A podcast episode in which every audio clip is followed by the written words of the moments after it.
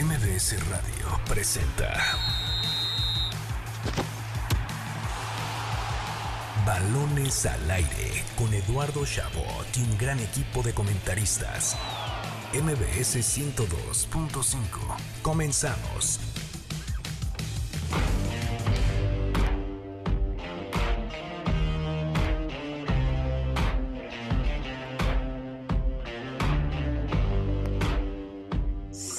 Tarde en punto, arrancamos Balones al Aire en este sábado, sábado dos de septiembre de dos mil veintitrés, sábado de muchísimo deporte. Yo soy Carlos Alberto Pérez en nombre de Eduardo Chabot y saludo con muchísimo gusto a Nicolás Schiller, mi compañero y amigo, extraordinario periodista. ¿Cómo estás, mi queridísimo Nico? Carlos, qué placer saludarte y por supuesto a toda nuestra fiel audiencia que nos acompaña un sábado más en el mejor programa de deportes que tiene la radio. Estoy muy emocionado, Carlos, porque tenemos muchos temas de los cuales hablar. Ya tenemos la Champions League, bueno, los grupos definidos, hay Liga M X, por supuesto, eh, y, y corre el checo, Carlos. Así que muy emocionado por lo que pueda pasar esta, este fin de semana. Rodando por el viejo continente.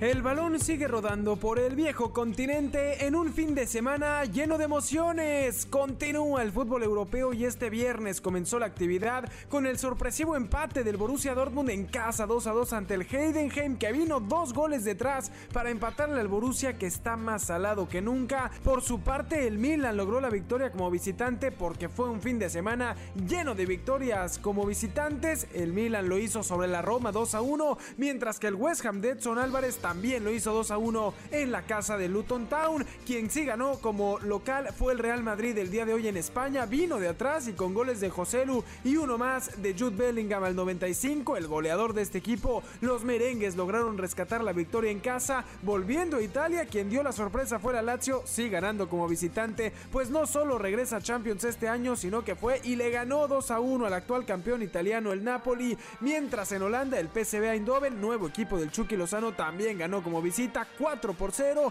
igual que el Bayern Múnich en Alemania, que se llevó la victoria dos a uno en casa del Borussia Mönchengladbach. Además, en Inglaterra, el Tottenham en una tarde soñada para Heung-min Son. Los Spurs vencieron cinco a dos al Burnley, marcador similar al del Manchester City, que ellos sí ganaron en casa, golearon cinco por uno al Fulham de Raúl Jiménez, mientras que quienes decepcionaron fueron el Newcastle, cayendo con el siempre cumplidor Brighton, y el Chelsea perdiendo en casa con el Nottingham Forest, aunque eso ya no sorprende a nadie. Mañana, partidos destacados a las cuatro de la mañana para los que nos gusta madrugar. El Feyenoord y Santi Jiménez visitarán al Utrecht en Holanda. A las cinco, clásico escocés entre el Rangers y el Celtic. A las nueve treinta, partidazo en Alemania entre el Unión Berlín y el Leipzig. Mientras que en España, el Atlético de Madrid recibirá a las diez treinta al Sevilla, que aún no gana en la Liga. Y a las dos, el Osasuna recibirá al Barcelona. Por último, además del clásico francés a la una de la tarde entre el Olympique de Lyon y el P S G, el partido de la semana se da en Inglaterra, después de Liverpool Aston Villa a las siete de la mañana,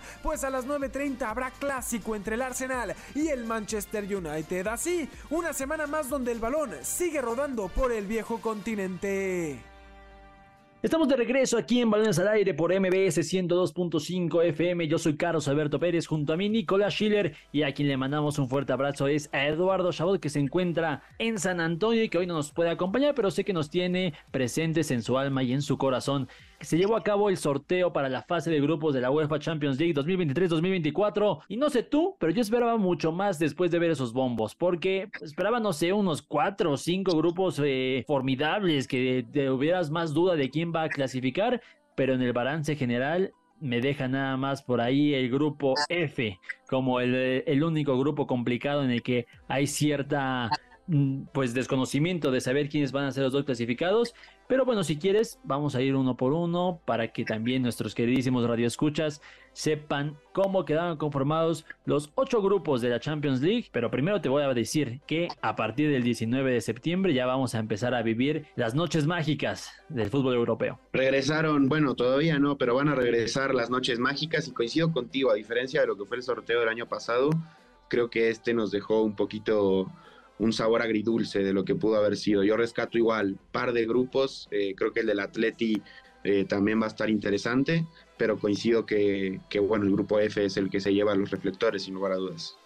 Pero por favor, refréscamelos. Ah, cómo no, para eso estamos. Y a ver, el grupo A empezó bonito, porque tenemos ahí al Bayern Múnich como cabeza, cabeza de, de grupo, seguido por el Manchester United de nuestro queridísimo Erik ten Hag. Ahí están los dos favoritos para avanzar, Bayern y United, porque le siguen el Copenhague y el Galatasaray, Nicolás Schiller. Cantadísimo, Bayern en primer lugar, Man U segundo. Sobre todo porque el Bayern es una maldita aplanadora en Europa, es una barbaridad lo fácil que es para ellos avanzar y avanzar en primer lugar de su, de su grupo.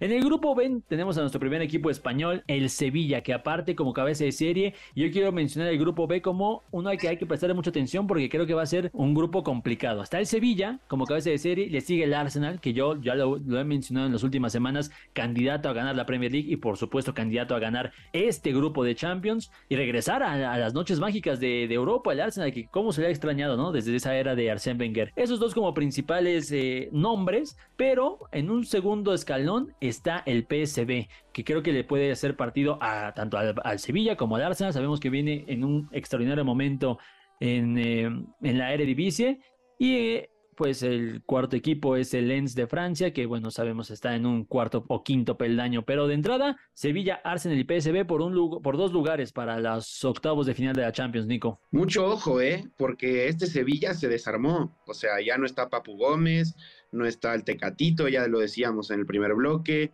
eh, se le fueron un par de jugadores más, Montiel se fue a, a la Premier League, o sea, este Sevilla se, tuvo una fuga de talento importante, así que yo tampoco tendría tan eh, asegurado lo que quizás hubiera sido la lógica, que es pensar en Arsenal y Sevilla como los equipos en avanzar. Yo creo que el Arsenal va a ser el que tranquilamente debería tomar el primer lugar. Pero ojo, eh, porque a ver, el P S G con el Chucky Lozano, a ver si, si, si también este, se vuelven un rival incómodo. Y el Lens supo ser, cuando en la última temporada de Messi en, en la Ligue uno, supo ser el, me parece que el escolta en Francia. Entonces, ojo, yo siento que en ese grupo pueden pasar varias cosas. Sí, a pesar de que están los dos favoritos en nombre, sí creo que incluso en una de esas el P S V puede ser líder de grupo. Sabemos que el Arsenal se le complican las noches europeas, pero bueno, al ser el principal favorito no solamente en, eh, en este grupo, sino en la Premier, creo que eh, el Arsenal podría verse como favorito para avanzar a la siguiente fase, pero sin duda el grupo B de los más bonitos que quedaron en esta fase de grupos. En el grupo C tenemos al máximo ganador de UEFA Champions League en la historia, el Real Madrid, que no es cabeza de serie porque no ganan su liga en, en España. El cabeza de serie es el Napoli. Aquí tenemos a los principales favoritos o únicos, diría yo, para avanzar a la siguiente ronda en el grupo C, Napoli y Real Madrid, porque le siguen el Braga de Portugal y el Unión Berlín. Poco que hablar de ese grupo, digo, el Unión Berlín también eh, ficharon a Bonucci, tienen un par de nombres también interesantes por ahí, han hecho las cosas bien también en la Bundesliga la temporada pasada, pero el campeón de Italia, el Napoli y el Real Madrid, con lo que significa jugar Champions League, para mí ya tienen Sus, sus nombres apuntados en la fase final, Carlos. Sí, ahí creo que lo que vale la pena discutir es eh, que el Napoli podría sacarles chance, tal vez, el primer lugar del grupo, sobre todo por las bajas que va a tener el conjunto merengue en esta primera mitad de año, ¿no? Sabemos que la fase de grupo se disputa de aquí a noviembre y creo que ahí podría el Napoli sacar ese liderato del grupo a un Real Madrid que no le hace falta ser líder para ganar a Champions, lo ha demostrado en numerosas ocasiones, pero bueno, siempre va a doler un poquito no clasificar en primero, ¿no? En el grupo D tenemos tal vez el grupo en nombres más eh, menos mediático, porque está el Benfica, campeón de Portugal, seguido del Internazionale de Milano, el Salzburgo y la Real Sociedad. Un grupo que no sé si coincidas, Carlos, también el Inter y Benfica, primero y segundo respectivamente. La Real Sociedad ha tenido un arranque pésimo en España y, y por ende no creo que, que pueda levantar justo en Champions League, porque me imagino que van a priorizar no meterse en problemas en, con la tabla en, en España. Y bueno, y el Salzburgo, la verdad, pues es un equipo menor tanto en nombre como en historia al, al lado de Benfica y del Inter, que bueno, el Inter, para empezar, es el actual subcampeón. Claro. Así que de base parte como el favorito para llevarse el grupo. Sí, sí, sí, y además el Benfica viene a hacer una extraordinaria temporada, no nada más en, en, en, en su liga donde es campeón, sino que también en la Champions pasada hace un papel más que eh, formidable, no se desarman como han sido en otras temporadas. Creo que ahí está muy claro quiénes son los favoritos del grupo D.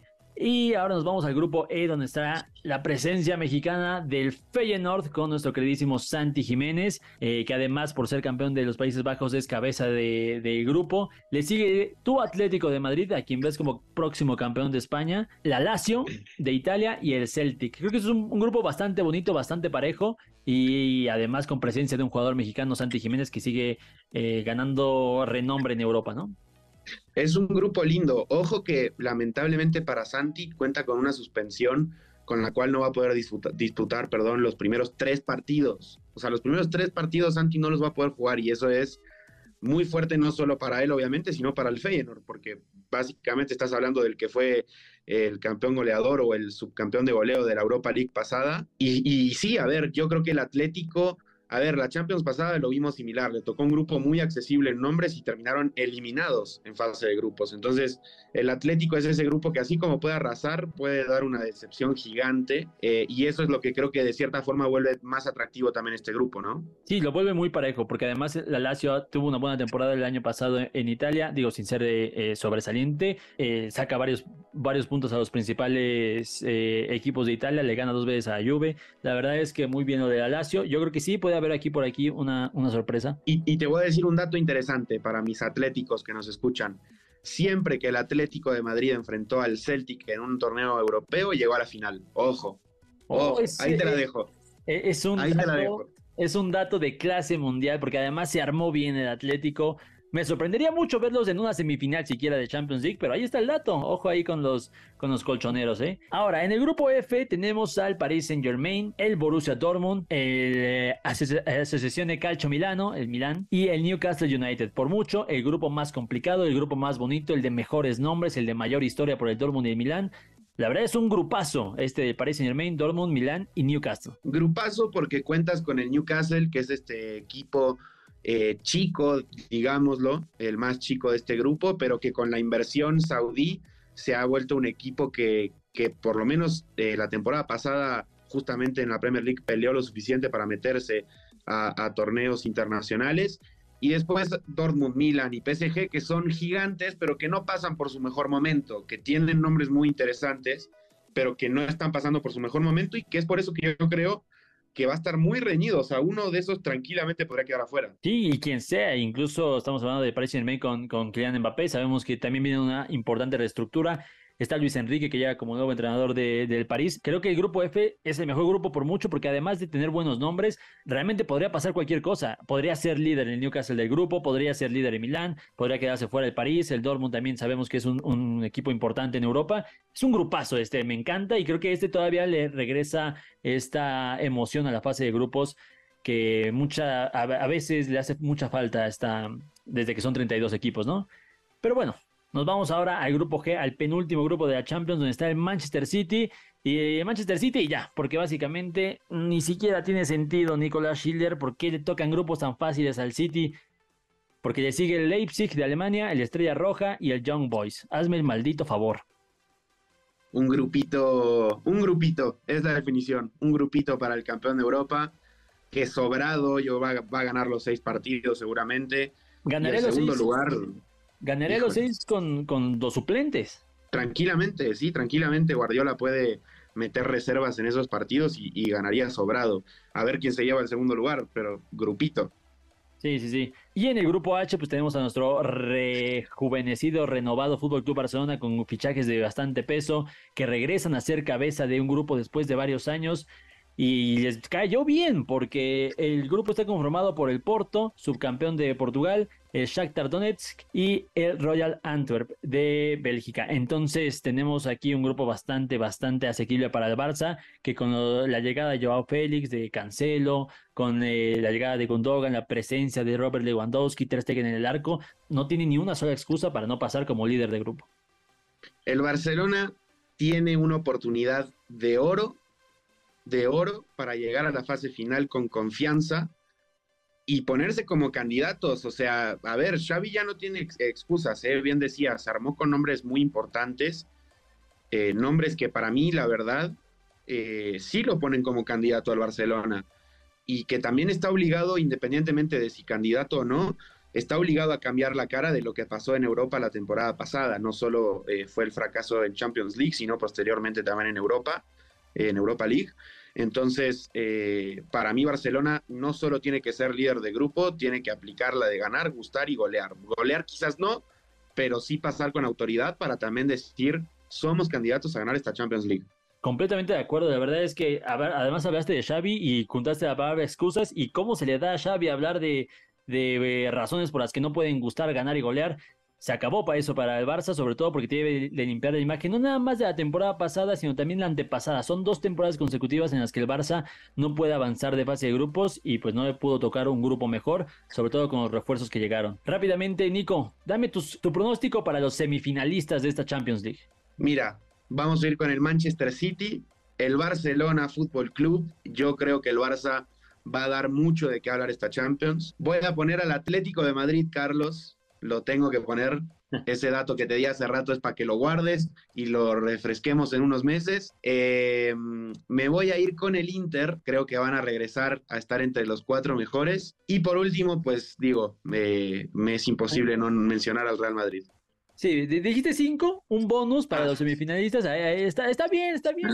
Porque todos es por saben... si uno me queda mal, es por si uno me queda mal. Exacto, mira, si quieres dar cinco en cuatro semifinalistas no hay ningún problema, ahí tienes a tus favoritos. Y me gustó que dejaras al Fútbol Club Barcelona porque yo también lo iba a decir. Yo creo que uh, por el, el, la competencia que hay hoy en día en Europa tiene lugar para meterse en unas semifinales. Es mi candidato por lo menos para llegar a esta instancia, a la, a la antesala de la final. Junto al Barça voy a poner, por supuesto, al Manchester City, que incluso creo que va a ser campeón una vez más. Está muy por encima del resto. Al Real Madrid, que no lo puedes dejar fuera, y mucho menos con la temporada, el inicio de temporada de Jude Bellingham, que vamos a ver si es suficiente con este jugador. Y te voy a poner al Arsenal de Inglaterra. Es decir, vamos a tener dos equipos de la Premier y dos de la Liga Española. Ojalá que sí, sería unos, serían unos cruces in, impresionantes, ¿no? Tú vas muy romántico con el Arsenal y, y te lo voy a dar porque yo me vi romántico con el Atleti. Así que me parece bien, me parecen perfectas esas semifinales. Ojalá en, en tu caso sea inglés contra español y no inglés contra inglés y español claro. contra español, para que por lo menos tengas ingrediente extra, ¿no? Sí, me, me sorprende que no hayamos nombrado a nadie al Paris Saint-Germain, me parece que están más muertos que nada. Nadie pela la liga francesa, mucho menos después de la salida de Neymar y Messi. Kylian, ¿qué diablos haces en Francia? Se está desperdiciando ese jugador. Que le volvió a ver la cara al Real Madrid, otro veranito que estuvo que sí, que no, que sí, que no, y al final se Papá. volvió a, a enamorar del París, y por lo menos una temporada más, ahí lo vamos a ver en, en Francia, eh, tratando de darle su primera gloria internacional al Paris Saint-Germain, pero como dijiste, ni tú ni yo lo pusimos. Estoy casi seguro que Eduardo tampoco lo hubiera puesto al P S G y, y de hecho, como lo dijimos, en una de esas con el grupo que tienen se pueden quedar afuera. Correcto, habrá que ver también cómo le va al Bayern y al United, que también son candidatos importantes para, no sé si ser campeones, pero pues sí, sí, complicar y por lo menos llegar a unas semifinales. Se nos acaba el tiempo, Nico, nos vamos rápidamente a un corte. Antes recordamos seguirnos en nuestras redes sociales, arroba e chabot diecisiete, arroba carlosalbertopg, arroba Nicolás Schiller y utilizando el hashtag Balones al Aire. Al regresar, lo más destacado que pasa en la Fórmula uno con Checo Pérez, y se viene ahora sí el regreso de la N F L. Vámonos rápidamente al corte, aquí en M V S ciento dos punto cinco F M. M V S Radio presentó Balones al Aire con Eduardo Chabot y su equipo de comentaristas. Nos escuchamos el próximo sábado a la misma hora. M V S ciento dos punto cinco.